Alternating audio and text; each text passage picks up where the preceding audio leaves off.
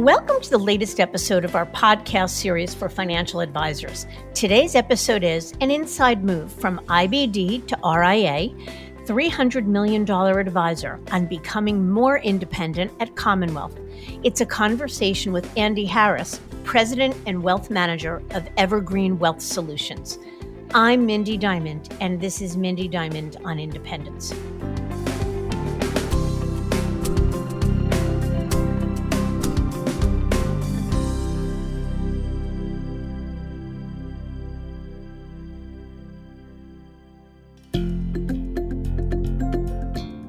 Podcast is available on our website, diamond consultants.com, as well as Apple Podcasts and other major podcast platforms. If you are not already a subscriber and want to be notified of new show releases, please subscribe right on your favorite podcast platform or on the episode page on our website.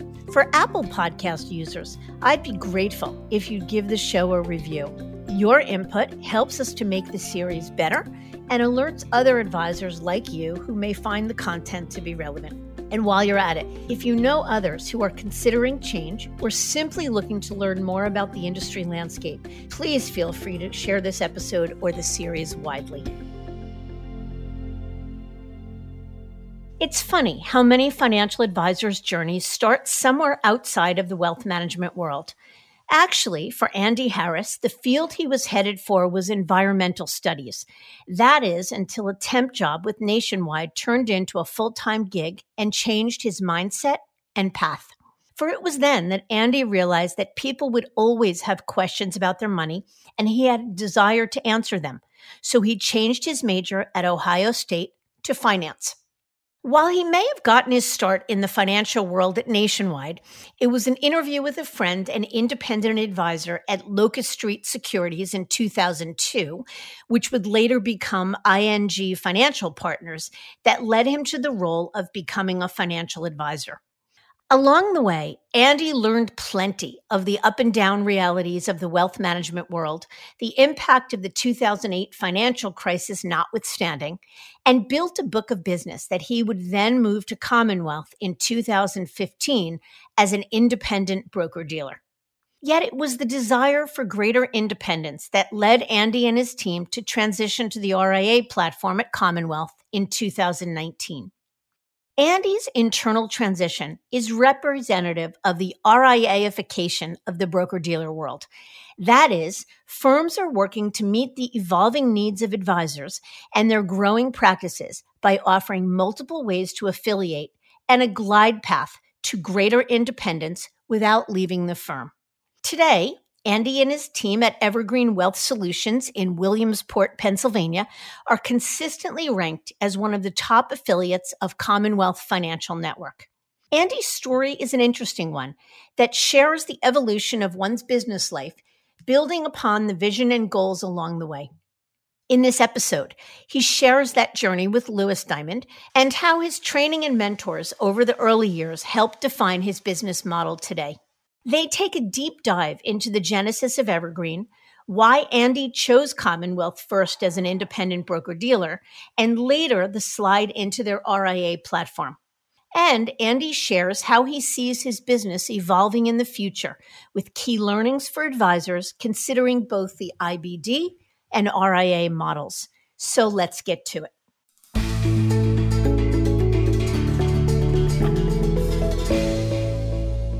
Andy, thank you so much for joining your show today. Yeah, thanks for having me. I'm excited to be here. Very good. So let's get started with how you began in the industry. Kind of accidentally, I ended up at Ohio State University, was looking for a job, and ended up getting a job for a temp agency, which happened to only service nationwide financial services kind of world headquarters, or if you will, in Columbus, Ohio. So I ended up temping and then became hired after a couple months full time. And kind of funny, I ended up on an annuity trade desk kind of inadvertently while I was going to Ohio State for environmental studies. And as I was talking with people, getting all these inbound phone calls, I realized that there were people that would always have questions about their money. And at that point, the group that I was on was answering questions for nationwide agents that weren't really allowed to give people financial advice. So through that experience and a lot of exposure working at Nationwide, I ended up changing my major to finance and then worked at Nationwide for several years. Very interesting. That is a large pivot, but sounds like you made the right decision. Probably the more lucrative one, too. Probably. Certainly the more fulfilling one. There we go. So you're at Nationwide. So did you become an advisor at Nationwide or did you move to another firm in order to do that? Moved to another firm. Actually, it was again kind of serendipitous the way that it happened. They launched a market timing annuity product for active traders. I say active people that were moving money using mutual funds inside of a variable annuity for tax deferred purposes. And all of that shorter term trading was impacting longer term returns. So they created a new product, which we launched serendipitously in April of 2000, expecting $100 million in flows in the first seven months, and we got 13 million. I was expecting a team. I was the the annuity liaison for that. And one day I came in. I don't really remember. It's a little hazy. It might have been December the 5th at about 9:15. I came in and I was given a box in 15 minutes, and I had expected a team and eight or 10 reports. So turns out that as my position and the product was shelved, there was a, a, lot of downsizing. And that was my first experience with a bubble. So I ended up coming home to uh, Williamsport, Pennsylvania, and uh, thought I wanted to be a nationwide agent because I didn't know any better. Great company, but not really uh, my life path, as it turns out. And I ended up interviewing with a friend from church growing up who was an independent financial advisor with which was then Locust Street Securities and soon thereafter ING Financial Partners. And after meeting with him for about an hour, I decided that that was absolutely what I wanted to do. Very interesting. So you joined his independent practice as also an independent, or were you more of a team? Think of an old agency model. So ING uh, Financial Partners was basically the independent broker dealer with the back channel of annuities and life insurance was their production mechanism where they derived most of their profit that I saw in hindsight. So I was trained on financial planning, life insurance and annuities, and then working with loaded mutual funds. And there was at one point about 20 advisors inside of the agency. You could see over the course of my time there, which was from 2002 until 2015, that the industry and the world has changed a whole bunch. And there larger firm kind of changed a little bit over that time as fee based business became more predominant. When I think of ING, and probably most of our listeners, they think of insurance. So, was your business back then, was it largely focused on insurance, or did you make the pivot more toward the wealth management side?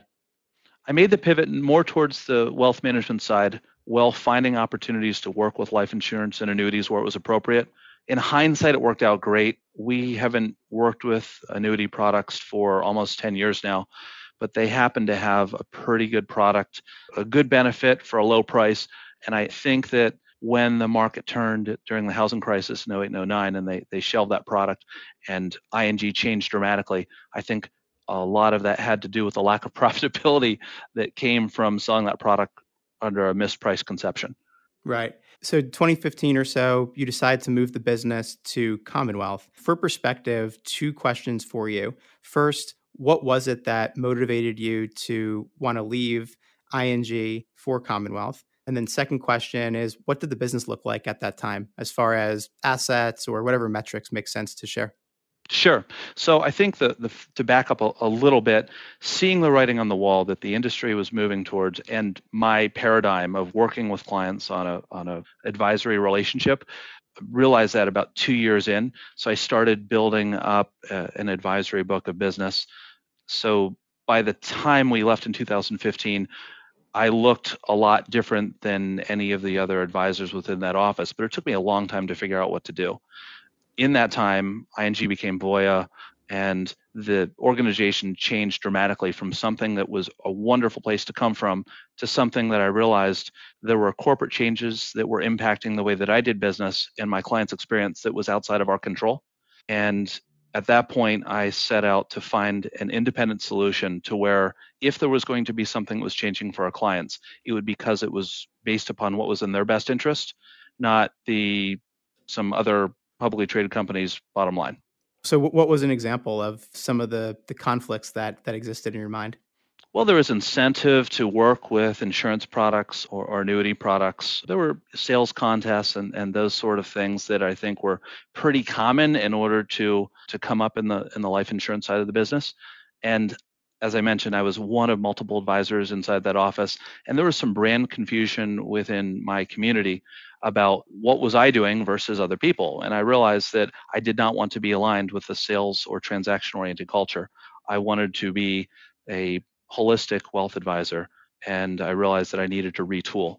So in 2015, there was myself, a certified financial planner named Michael Kolb that I've been working with since 2009, and two support people. And we started that due diligence process in 2013. I was going to pivot to a RIA in 2015 until we were introduced to Commonwealth. And what really attracted to me at that time was their practice management program. I realized that although I knew how to work with clients, that I didn't have all the skills. I hadn't been trained on how to run a practice.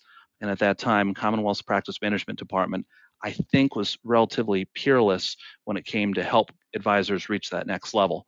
So that was a pretty easy choice once I had a chance to meet with them. And um, I'm really glad that that we did make that choice. But again, it was myself, three other members of the team, and I might have been around $50 million worth of AUM at that point that we're managing, uh, predominantly advisory, with still servicing the life insurance and the annuity contracts that I had sold earlier in my career, and a handful of 401k business. Right. That makes that makes a lot of sense. And I mean, fast forwarding to kind of the end, which is now you're on the RIA platform at Commonwealth. So you mentioned back in 2013 to 2015 when you were doing diligence that moving to an RIA at that time was a possibility. So, what was it back in 2015 when the landscape looked very different than it does today that attracted you to the RIA model? And other than the practice management side, were there other factors that made you believe that a independent broker dealer like Commonwealth was ultimately the best place for your business? What I saw with Commonwealth was all the benefits of having an RIA with lots and lots of support. There wasn't anybody telling us what we needed to do. There was a compliance department that was very accommodative. There's technology that, from my experience, was cutting edge in comparison to what we had worked with. And there was a really neat group of advisors that were like-minded, hardworking, client-first that uh, I had the ability to network with, to be in study groups with, that I I thought and it was delivered that that was able to be a, a tide that could lift all ships.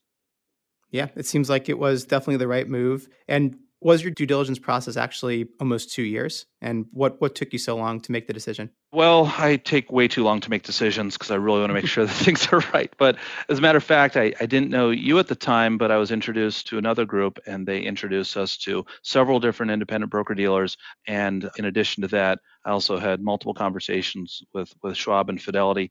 And I think that the way that I was thinking about this in preparation for this discussion. I feel that Commonwealth is kind of the training wheels towards being able to internalize everything. But that was um, a really great way to make that transition. At that point, being the chief compliance officer and dealing with all of the unknowns, which are kind of broadcasted as scary when you're working as part of a larger firm, felt that Commonwealth would help make all of that much more uh, palatable. Yeah, it seems that way. So let's talk about 2015 up until the end of 2018, because in 2019, you ultimately became one of the first Commonwealth advisors to make an internal move to their RIA only platform. So we'll talk about that. That's kind of the meat of the episode. But can you talk a little bit about how you grew the business from joining Commonwealth in 15 up until the decision to migrate to Commonwealth RIA platform? Sure. There were a couple things that happened, and I think that the RIA transition wasn't that that that was a necessary step in our mind along the way. It was just a question of when, not if. So I've always known that it would make sense to evolve there. So the transition was first getting everything set up in a systematic way that was more scalable. Part of that was internalizing the asset management that had previously been outsourced to a third party asset manager and making sure that all of our clients that had not experienced any change were going to be comfortable. So we moved to a new office space. We launched our new brand, which was Evergreen and still is Evergreen Wealth Solutions. As part of that, a lot of time went into a website and making sure that our clients were good and comfortable as we went from an outsourced asset management solution to something that was internalized. Did I'm curious, ING was a consumer facing brand. Was there any pushback from clients and then eventual prospects about not knowing who Commonwealth was or not knowing who Evergreen was? You know, much like ING, Commonwealth has always been behind the scenes. Locally, our firm was branded as the Comprehensive Financial Group. And so now we are Evergreen Wealth Solutions, and Commonwealth is a support mechanism for us. But we've never been on the street advertising in either either of those out, outward brands. Understood. So it made sense.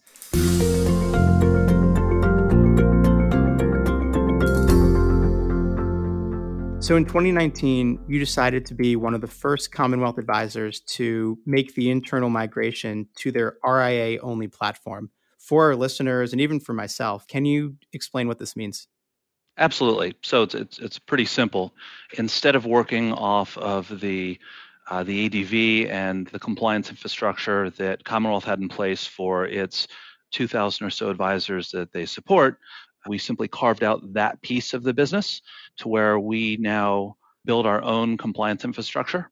And that gives us some flexibility as to how we conduct business that could look a little bit different than another advisor that's otherwise utilizing Commonwealth. In essence, I changed the relationship from being an investment advisor representative underneath their RIA to utilizing them as an infrastructure provider but internalizing the control of the compliance. So I'm now acting as the chief compliance officer and have external support on that portion of what we do. Very interesting. So I think what that means is you have your own ADV now versus leveraging Commonwealth's ADV. Did you let go of your brokerage license as well? So now it's it's truly fee only? Yes, absolutely. And there was a couple pros and a couple cons of that, but I'll mention that one of the benefits of being affiliated with Commonwealth is we were able to drop all of our licenses, but they were able to convert those annuities that I mentioned earlier in the conversation or other things that we could no longer be listed as the representatives of, where they became house accounts, but all the data feeds come into our system that we're able to monitor those things and then work with clients to make changes as as appropriate. So from the client standpoint, there wasn't like a massive disruption because you can still bring in those those positions and from their standpoint there wasn't a drop off. No, they didn't really see a difference. Interesting. And when you made this pivot, what did your practice look like then as far as assets and the overall business mix?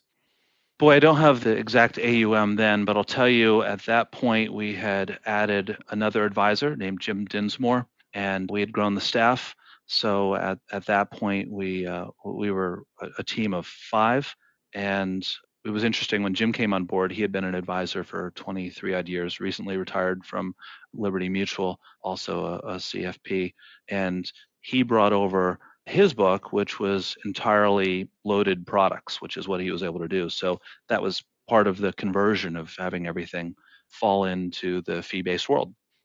Got it.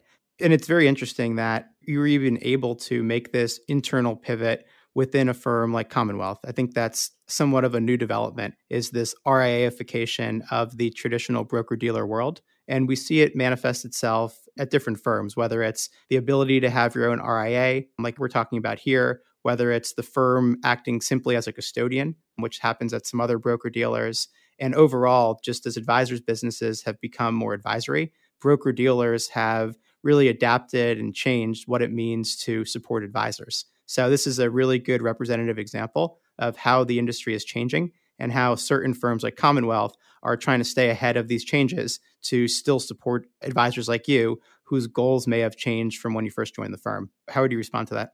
That's absolutely true. And when I talked with Commonwealth in the first couple years, we didn't see that this was a, an option anywhere else, but I saw that Commonwealth is a very forward looking firm, and I felt confidence that as the industry changed, they would continue to evolve at a reasonable pace, maybe not bleeding edge, but at least cutting edge in a way that I wouldn't have to make any dramatic changes. I do have friends that are working with other firms that have similar platforms like this, and it does seem to be a really nice way to kind of be RIA with training wheels, if you will. There's a whole bunch of support that you can almost have on an a la carte sort of approach. And I think that that's a pretty nice way to make a transition towards what I now understand is complete independence. Right. And in 2019, why not just leave Commonwealth altogether and start your own RIA with Schwab or Fidelity or another custodian? Well, I really like them. That's one reason. Um, so I mentioned that when I joined Commonwealth, there was a lift by working with a whole bunch of different advisors in different parts of the country that were all like minded. There's a really neat community that we get to participate in with study groups, practice management, conferences, and that was really important. During COVID, that certainly changed because some of the interface is really has really changed. There's less of that than than there used to be, although that is uh, now something that's coming back as the world's opening back up. The second thing is I didn't see any dramatic advantages of going quote unquote all the way to working with Apex or Fidelity or Schwab directly and working with Tamarac, Black Diamond, or Orion. So I, I bear a little bit more cost in order to operate this way, but I think that the benefits outweigh the cost at this point, and there's always some cost of doing business. Right. The question is, do you want to have the ability to have a trustworthy outsource partner that can fill in the gaps, or do you want to internalize everything? Exactly right. And moving from the, say, the traditional Commonwealth platform to this RIA only platform, were there any sacrifices that you had to make along the way, whether it was services that you were getting from Commonwealth or major changes for clients or anything like that? No, no, there, there really weren't. It was a relatively seamless, although there was a lot of work to make the transition.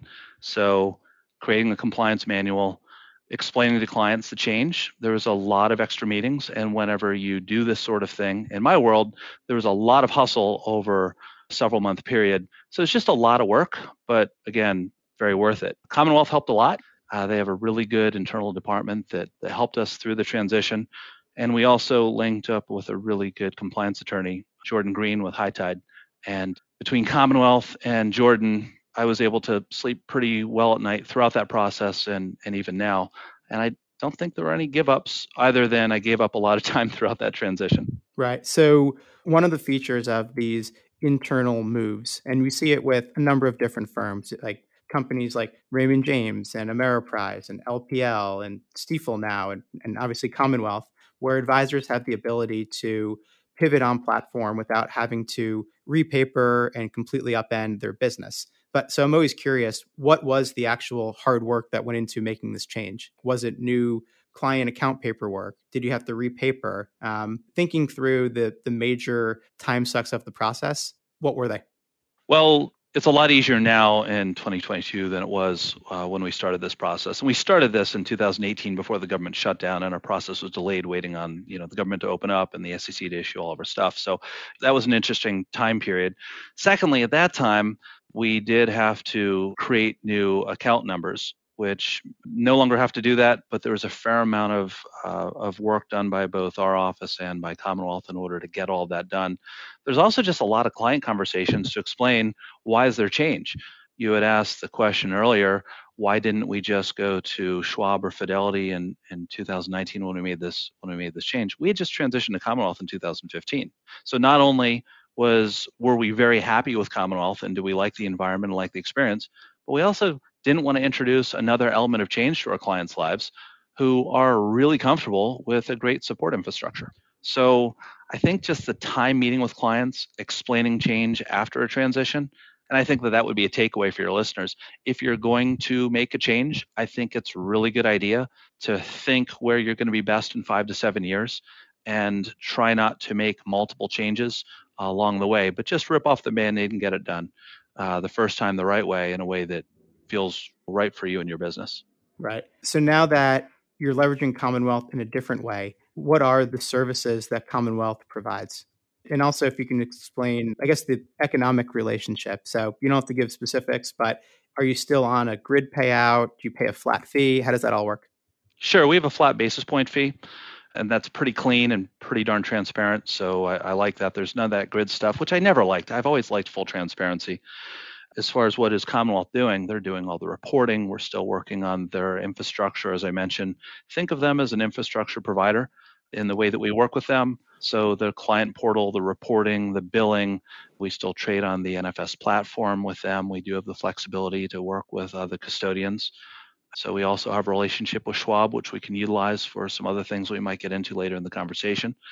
But they've also been very helpful in some areas that they're not tasked. So, for instance, we have some quarterly reports generating the 13F report, uh, helping us with the lexicons for our email surveillance program, our annual amendment spreadsheets. There's a lot of work that the compliance team does at Commonwealth, which makes our life easier here.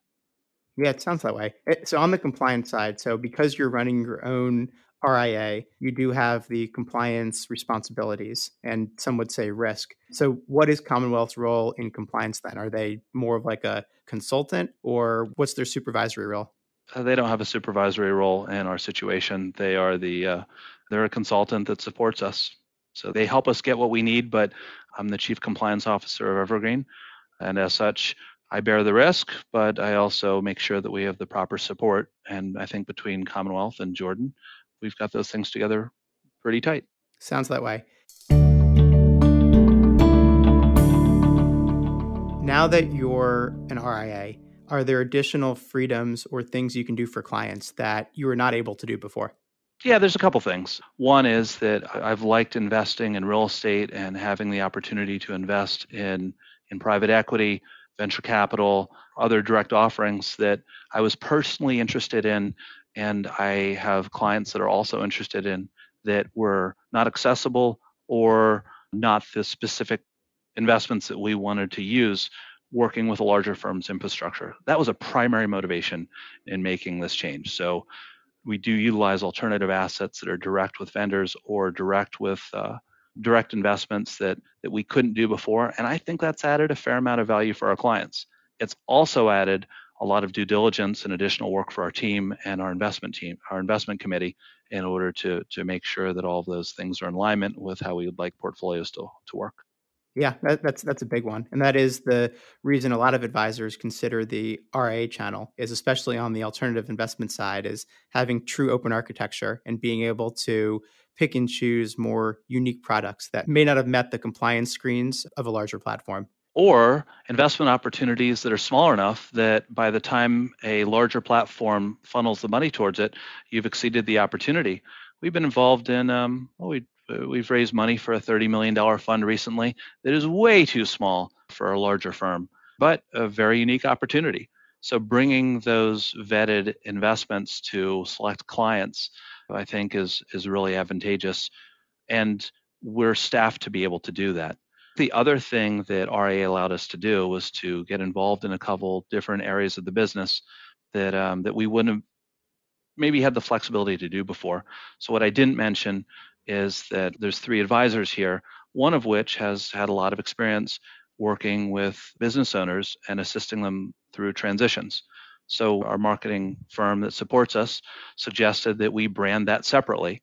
And uh, we've developed a brand that focuses on business transition for business owners that is separate than Evergreen, but is a way for us to offer specialized planning that the inevitability is that those clients, when they sell their business, will likely become clients of the firm.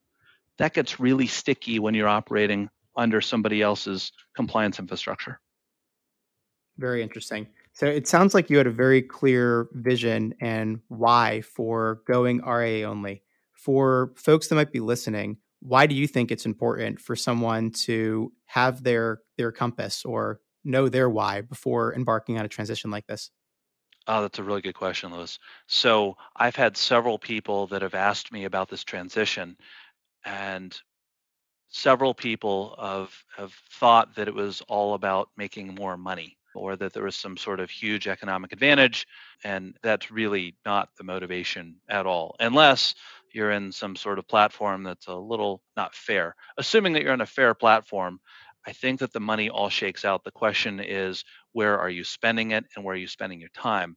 So I think that in order to make a change, you really need to be motivated. As we mentioned, mine was pretty clear. I knew that I needed to do this. It was a question of when, not if, but just changing because all the cool kids are doing it isn't really isn't really the reason. Right.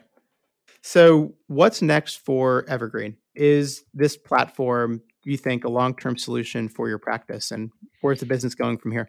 Yeah, sure. Well, so far we've been talking a lot about the transition RIA, which is the topic. But I think along the way, there's been several other iterations of things that we've been working on. One of the biggest transitions that we made several years ago was transitioning from a sole practitioner office to a ensemble. And that is at least equal to the transition that we made from being an RIA. So Ed, Jim, and Andy work in a collaborative effort for the best interest of our clients. And it's really nice to be able to work in a environment that people can add specific skill sets and develop niches knowing that we don't have to replicate each other because we're not in competition. It's just a question of how can we work together. So I, I think that that's been an important part of our transition over the last several years and will continue as we grow and as we add other advisors to our team. I think that that's pretty important. The next thing I mentioned earlier is that we've developed a niche within business transition planning, and we've also been focused on working with endowments and nonprofits and have a segment focused on on institutional offerings. So as the business continues to grow, we will add more of what we do, which is pre-retirees, retirees, business owners, former or, or present, and our job is to be their outsourced financial partner so that people can focus on things more important than money. That's kind of our why. The RA was part of that. The ensemble was part of that. About a year and a half ago, we hopped on the EOS platform, hmm. and mm. that has been a fantastic way to help transition our business to the next level. We now have uh, divisions, we have quarterly rocks, and we have ongoing team meetings that are focused on divisions in order to drive results. So I'd say that RIA is one of many things that we've done and a important component of who Evergreen is, but only part of that. Yeah, I think that's fascinating. Can you talk a little bit more about the pivot to implement EOS or the entrepreneurial operating system? I'm somewhat familiar, and there's been folks who have appeared on this show that practice it as well. But I'm curious if you can just elaborate on what drew you to it, and other than some of the divisions and meetings that it creates, what's the real benefit? I think the real benefit is, is helped us drive results. So to to go back a little bit, if it when it was myself, Michael, and, and support, and it was focused on the clients that we were serving directly, I don't know that we needed a whole bunch of, of structure other than we're working together day to day to serve our clients and it was pretty clean. But when you transition into an ensemble and then you have specific niches it's very easy for things to get a bit cluttered. So we realized that we needed an operating system in order to help organize to set accountability goals for each department and individuals within that department. And so driving results has, has been pretty important. Maybe i'll give you a couple examples if that's all right yeah, please. So there's there's a couple core areas within the firm. One is an operations department, and we have an implementer named Georgia. It's been amazing tasking somebody with the responsibilities that wanted those responsibilities, whose job is to implement all of the ideas of the visionary and the leadership team. So, uh, for instance, I just left a review of our client ratings and our service standards for different clients. And it's wonderful to see a team of nine people organized, contributing to what's the best way to serve our clients to meet their needs in a way that I don't have to deal with every detail. So I think that EOS has really helped with that. We've also formalized, uh, we have a formalized investment committee that two CFAs sit on, and we have a really robust infrastructure, and that's run on, uh, on what they call L10 meetings that help keep everybody accountable and drive results our sales and marketing. We we work with an outsourced uh, marketing firm, not just a website shop, but we work with Mojo Active, which is a really good outsourced marketing firm that's helped us develop our white papers. We have podcasts that re- are released twice a month. We have quarterly webinars for our clients, social media posts, and there's a lot of details. Once you build something, you have to maintain it. So that again, that EOS has been a tool that we've been able to use to drive results and also to have accountability to make sure that the train's running on time.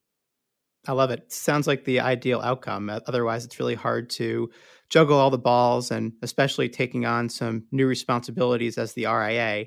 A lot of people worry about getting bogged down in the day to day versus losing sight of growth and really the parts of the business that you enjoy. So this seems like you can leverage your unique strengths while making sure everyone else is accountable to driving the business forward. Absolutely.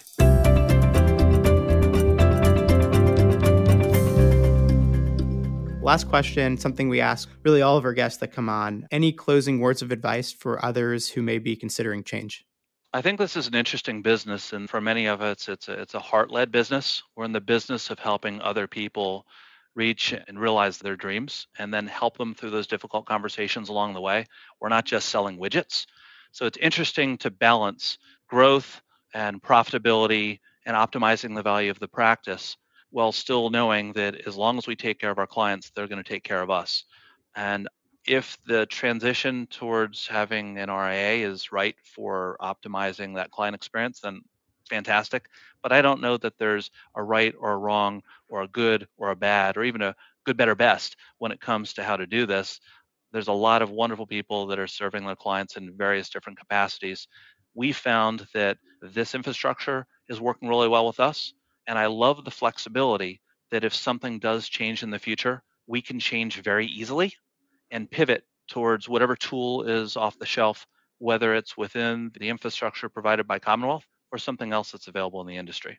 So I, I think that really taking time to figure out your why and then realizing that there's a lot of different wonderful tools out there to serve clients in the way that I could have never dreamed of doing when I started this in 2002.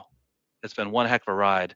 And I have a feeling that the next 10 to 20 years is going to be about the same level of transformation. And I'm looking forward to seeing where it all goes.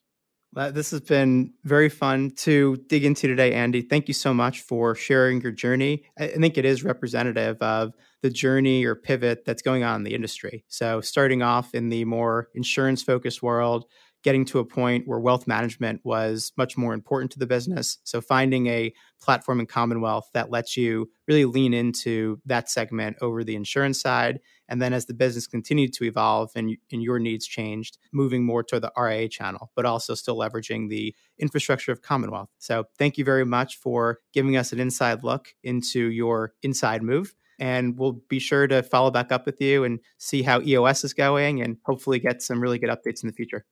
Thanks, Louis. It's been a lot of fun.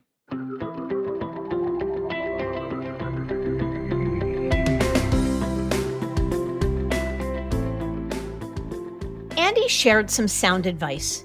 When considering change, think about where you want to be, not just for today, but for the next five to 10 years and beyond. And while growth and profitability are key motivators, the real goal is to ensure that any change is about taking care of the clients first, because it's the clients who take care of you and ultimately drive a firm's success.